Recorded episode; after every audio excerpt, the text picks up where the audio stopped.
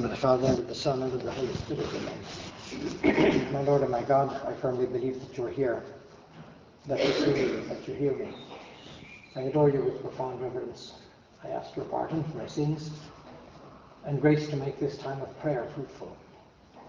My Immaculate Mother, Saint Joseph, my Father and Lord, my guardian angel, intercede for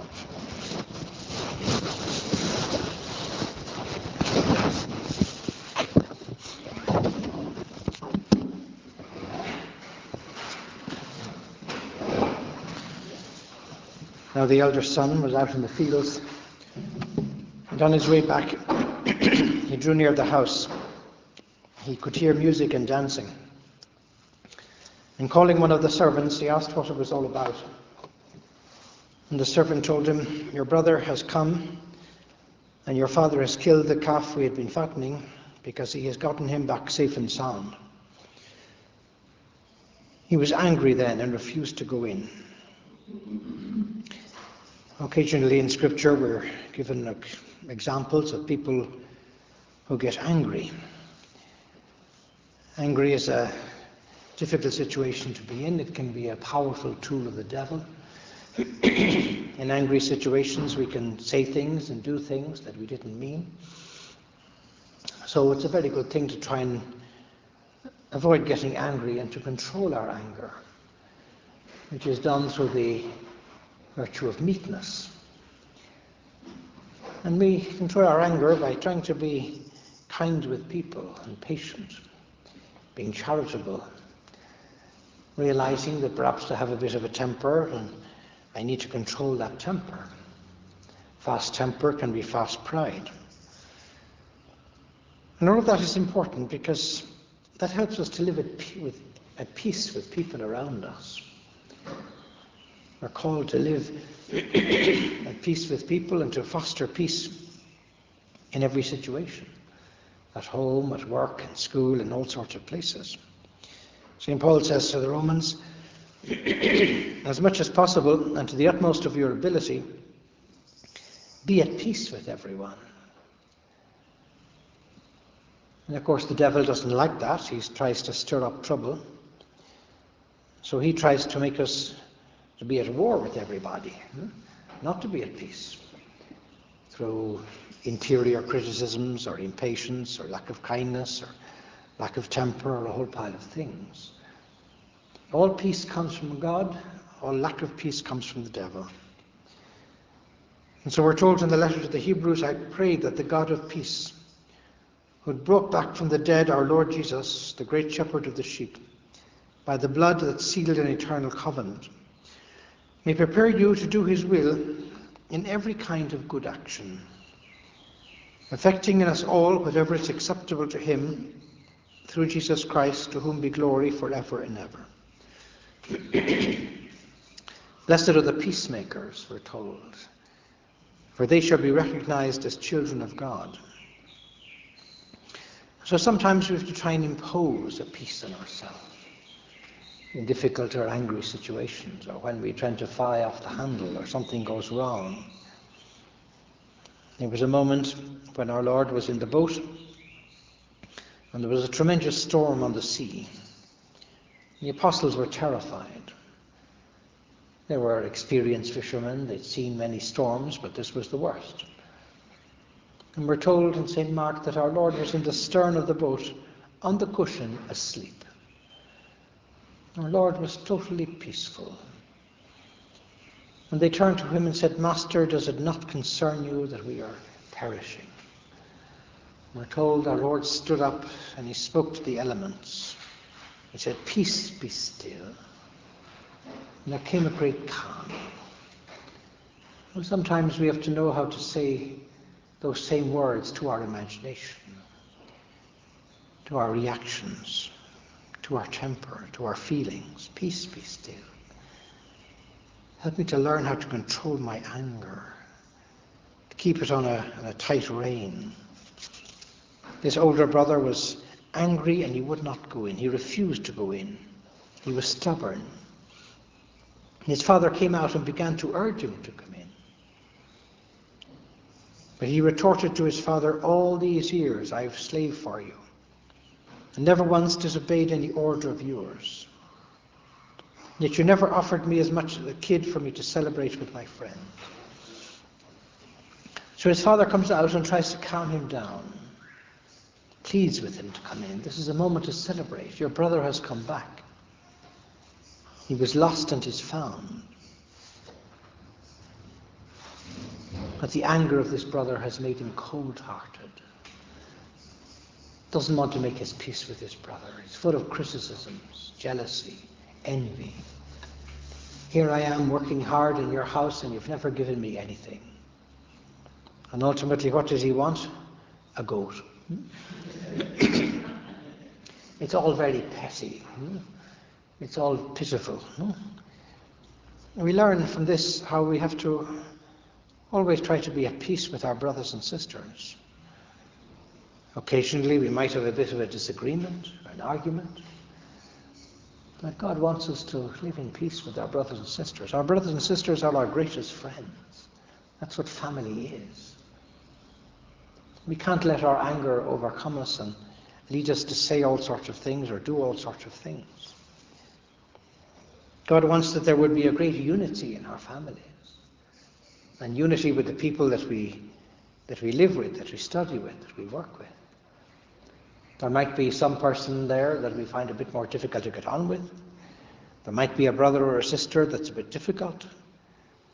But then it's up to us to reach out to that person, to see how to talk to them, what to say to them, to avoid certain topics, not to step on their toes, to be clever, so as to maintain that family peace and unity and serenity. And the same thing in the workplace. And we are born children of anger. Because of the wounds of original sin, we have a great capacity to get angry at something or at somebody. It's a condition in which the, the tongue can work faster than the mind. In angry situations, we can say all sorts of things that we might not say under other circumstances. And some of those things can be bad things, bad words, bad ideas. It can be words that hurt other people. And often the hurt that we cause other people when we're angry, well, can remain after we have stopped saying those words. We might say something to a brother or sister or a, a friend or an enemy that they remember forever. Forever and forever and forever. God has told us that we would have to give an account in heaven of every idle word. So we need to be careful with our words. Are your words always kind words, patient words? Do your words create peace around you? Or do your words make people jump? Or do they find your words acidic, that reach into their heart and burn them a little bit? Well, we all have to improve in the words that we say and the way that we say it the tone with which we say things. Because we might not be angry, but we might give the impression that we're angry, or that there's something wrong, or that there's some great issue that's breaking our heart and is being expressed in our words. There's a story told of Noah who was trying to get two donkeys to go into the into the ark, and he he was leading the donkeys up the plank to go into the ark, but then the donkeys stopped. And Noah began to pull them and pull them, but they wouldn't budge. And he began to go behind them and push them and push them, but still the donkeys wouldn't budge. And there was no way to get the donkeys to get into the ark. And so finally, exasperated, he said, Get in, you devils. And the donkeys trotted into the ark. But then later on, he found two devils in the ark. And he said to the devils, How did you get in here? And they said, You told us to get in here. So sometimes we can say things that we don't really mean or we don't really want. Then those things can happen. And we can come to regret what we said or what we did.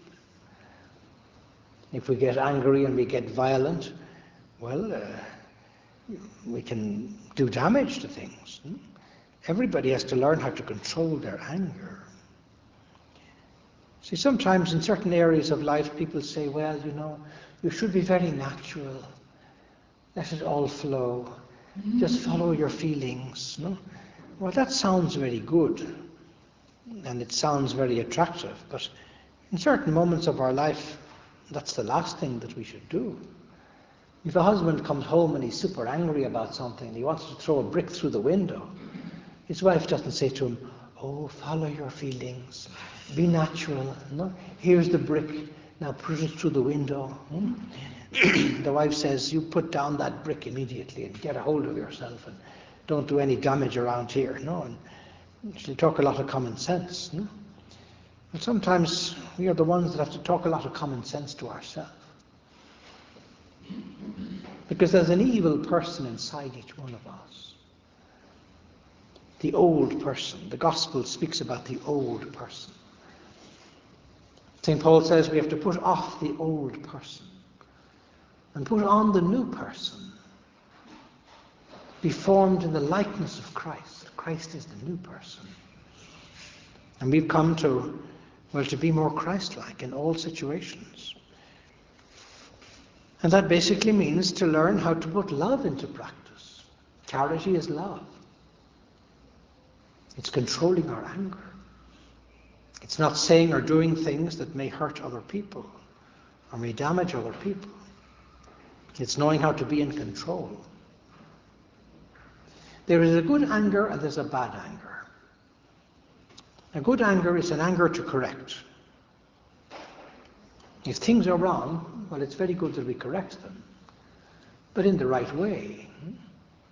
If somebody's uh, I don't know, laying a table in the wrong way or doing the laundry the wrong way or mopping a floor with the wrong end of the stick or something, well, we have to try and tell them, no, you use the mop with the other end. No? or you uh, do, uh, you point the fork on the table or the knife in the other way, in the other direction. No? Well, we have a nice sort of anger to correct them. If we see people mopping the floor with wood, well, and we walk by and say, well, it doesn't really matter. No? Well, that's not a very good reaction to have, no? Because we want people to do a good job, we want them to learn more things. So there's a certain very slight anger to correct. This was the anger that our Lord had in the temple when he went in and found the money changers and the merchants there. He threw them all out of the temple. The good anger is the anger of a mother with a two year old child who tells the child to take that thing out of your mouth because you might swallow it. So she gets angry for a moment and then she's calm. A bad anger is a anger that smoulders on like a fire, the end of a fire, when you're, especially if you're burning leaves or something, a lot of smoke there keeps going there. It smoulders on for a long time. Something that somebody said or something that somebody did. We, we keep a grudge or we, we keep a scorecard of past wrongs that brother said that thing to me 10 years ago, no? Or he scored a goal on me, or he told a lie to my mother about me or something, or got me into trouble. And we, we remember that. And maybe we remember it with glee, because someday I'm going to get even. well, that's a bad sort of anger. We have to try and let those things pass. If ever there's something troubling you, something in your mind or in your heart, or something, somebody has wronged you in some way, well, come and place that before the tabernacle. Leave that with our Lord. Restore your peace. Remember that for all of the ills we may have, for all the ills other people may have done to us, we have hurt our Lord a thousand times. And He's there on the cross. And so we can offer to Him our broken hearts or our pains, or our wounded hearts, or our memories, or all those other things, and leave them there. Lord, I offer all this to you in atonement for my sins. Every bad word that we may utter, every bad thing that we may say to other people, every time we hurt somebody else, well, that's a venial sin. And our venial sins hurt our Lord on the cross. We're to try and be sorry for our venial sins and try and avoid them. have a hatred for them. And we find that, we find that there's a great anger that dominates the world. Because people can get angry very easily about all sorts of things. If we're in the state of grace, if God is in our soul, the Father, the Son, and the Holy Spirit,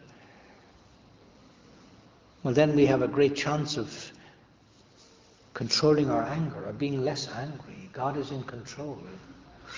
but if we're not in the state of grace, if the devil is in our mind and soul and heart, well, it's very easy for the devil to take control of our tongue and our ideas, our imagination. The devil is there. All bad things come from the devil. So anger can lie in the heart of men, can cause a lot of tribulation and chaos. Can mean that we are unable to forgive or to ask for forgiveness. The devil on the inside makes us cold hearted. But God invites us to place bridges between ourselves and other people so that we keep these bridges open. We may need to walk on those bridges sometime. If you ever see a bridge someplace, well, crossing a stream or a river or, or even a highway or something, well, think about how that bridge is very silent. That bridge helps an awful lot of traffic to get from one side of the river to the other. And if you think of all the traffic on that bridge, sometimes you've got very heavy lorries you see them going very slowly. They're coming all the way from Mombasa and maybe going to Uganda or the Congo. They're crossing this bridge. But the bridge doesn't say, oh, hurry up and get across this bridge. You're too heavy, you know. Get off my bridge, you know. I can't take it anymore, you know. Or maybe there's some young fellow with a super duper new car and who's flashing across the bridge and he, just for fun, he brakes on the bridge just to see the skid marks, you know. So he leaves the skid marks on the bridge, you know. And the bridge doesn't say, oh, you young jerk, how dare you mark my bridge. No? Or somebody else comes along and, uh, and has to brake very suddenly because they're very angry with somebody else and they screech their brakes and leave a skid mark on the bridge also. The bridge doesn't suddenly yell up and say, look, take your anger somewhere else. No? Don't leave it on my bridge. No? The bridge is silent. The bridge takes everything. The bridge takes all the weight, takes all those slow lorries takes the young jerks who want to do tricks, takes the anger of people that are taking it out on the matatu drivers or vice versa. The bridge absorbs all those things. Christ invites us to have a, a heart like His, which means that we're like a bridge between people, between ourselves and others, family members, workmates, fellow students, people we live with, people we work with. That's one of the ways that we become a team player. We work with other people on the team. Which means I'm happy to be doing the job that I'm doing and I'm happy to do as much as I can. And maybe that other fellow worker of mine has finished her job earlier or has more to do, or I'm finished earlier, so I go and help her to finish her job. We work together. We don't calculate, well, I'm doing so much and she's not doing so much. Or look at all that I've done and she hasn't done so much. Well, we, we can get angry very quickly and critical and impatient and we can be very unpleasant, even with ourselves and with other people. Unpleasant to live with and to work with. Whereas if we have an open heart and, and develop that open heart, to be kind, to be patient, to be generous, to stamp out any anger before it may begin, and that's a great way to live. Hearts that are overcome with anger are difficult to penetrate. We can easily close the door to our heart, refuse to communicate. You did this to me, so now I'm going to do this to you. Or you talk to me like that, so now I'm not going to say a word to you for the next week. Hmm? I'm not going to even look at you. Hmm? If there's somebody with whom, with whom you cannot communicate, well, then there's a grudge. You have to be able to communicate with everybody. Maybe we don't have to sit down and talk to them for three hours, but we do have to say, Good morning, how are you? Did you sleep okay? Are you feeling well? Or notice if they're not feeling well or they're not so good today or something. You have to be able to communicate and keep the channels of communication open always. There cannot be a brother or sister in our family with whom we don't speak. It's not a good sign. We're all susceptible to the problems that may come with anger. Even if we try to lead holy lives, well, we still have the wounds of original sin. And any little bit of anger that gets in there, well, it can become full blown. It can grow and grow. Bitterness and resentment can get bigger and bigger in the course of our life. That's why we can't allow the devil any little chance. We've got to drown out those bad thoughts or bad feelings or bad relations. Drown evil with an abundance of good. It's difficult for the Spirit of God to live in a heart that's full of anger. In such a heart, only hatred and violence live. We should have hatred only for the devil. And try and use that word very sparingly. Don't say, I, I hate this type of work, no? or I hate this type of food, no? or I hate this, or I hate that. No? We're called to love all things.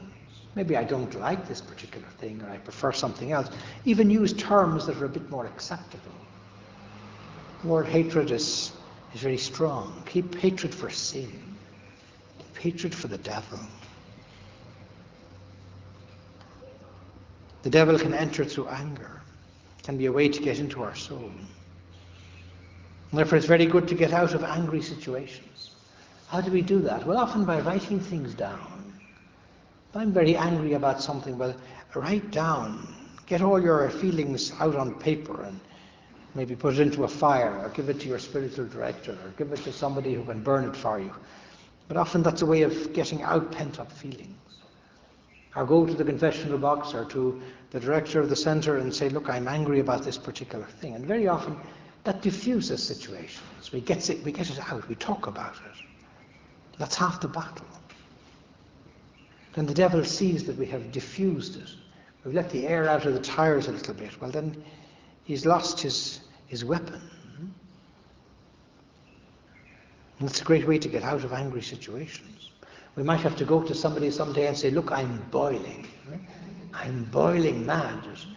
This person that said that thing, or this other person that did that other thing, or that Matatu driver, or that person that was so impertinent or cheeky or unjust with me. No?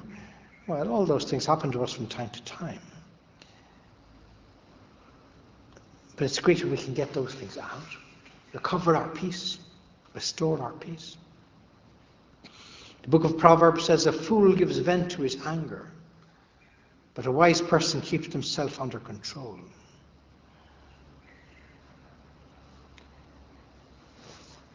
We find that the Holy Family, in all the difficult situations of their life, when their plans changed, go to Bethlehem, go to Egypt, now go back to where you came from.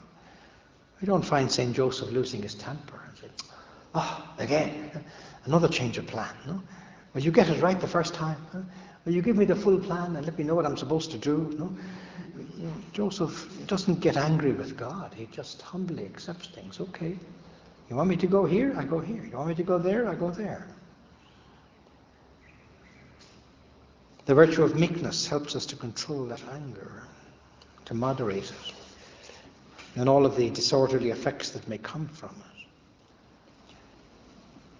One of the expressions of meekness is patience. Patience helps us to endure present evils without sadness or resentment. If someday we have a bit more work, every day in our life, every, every so often, there's a bit more work. A bit more work because Maybe it's raining hmm? and people walk into the school with muddy feet.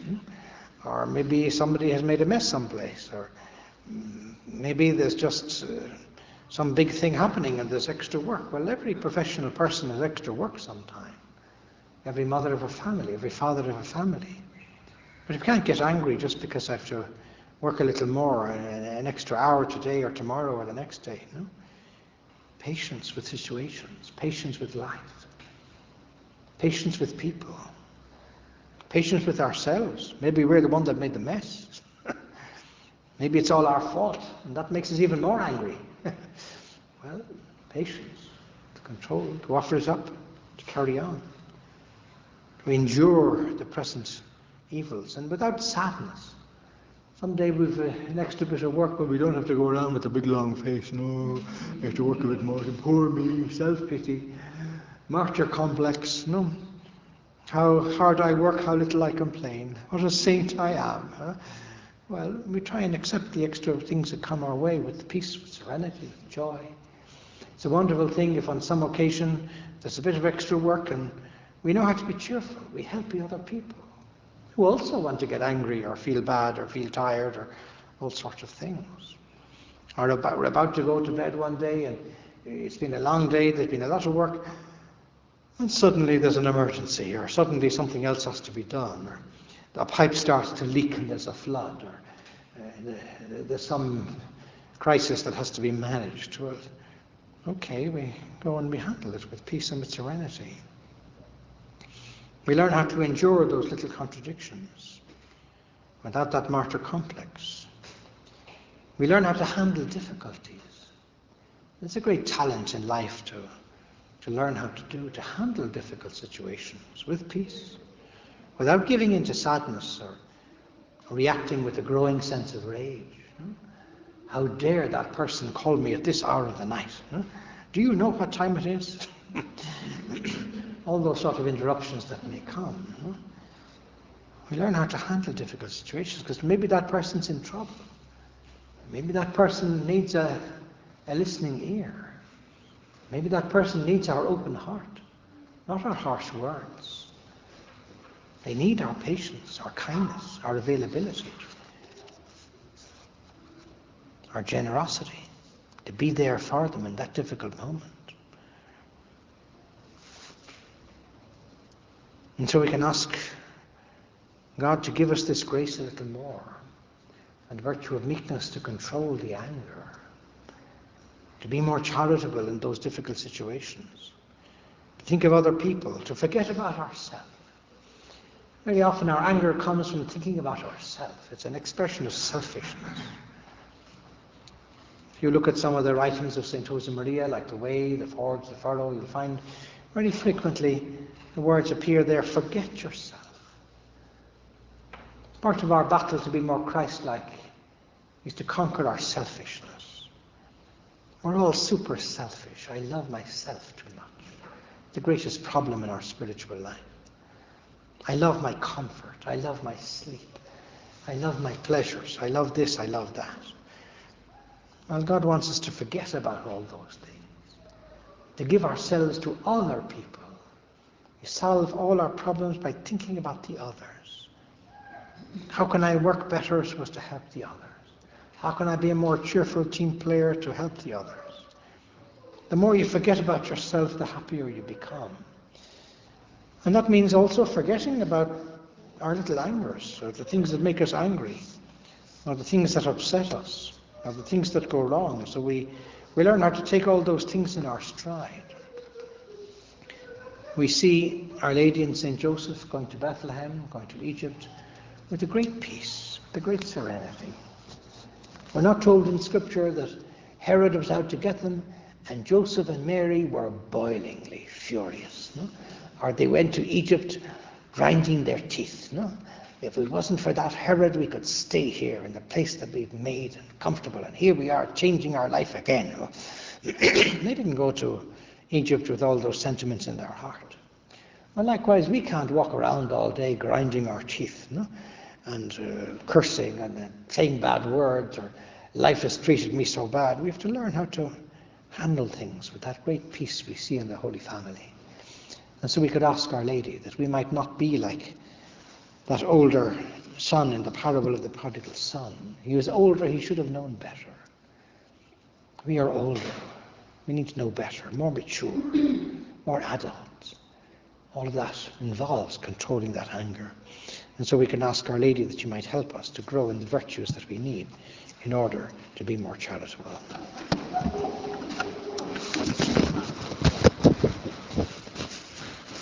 I thank you, my God, for the good resolutions, affections, and inspirations that you have communicated to me during this meditation. I ask your help to put them into practice. My Immaculate Mother, Saint Joseph, my Father and Lord, my guardian angel, and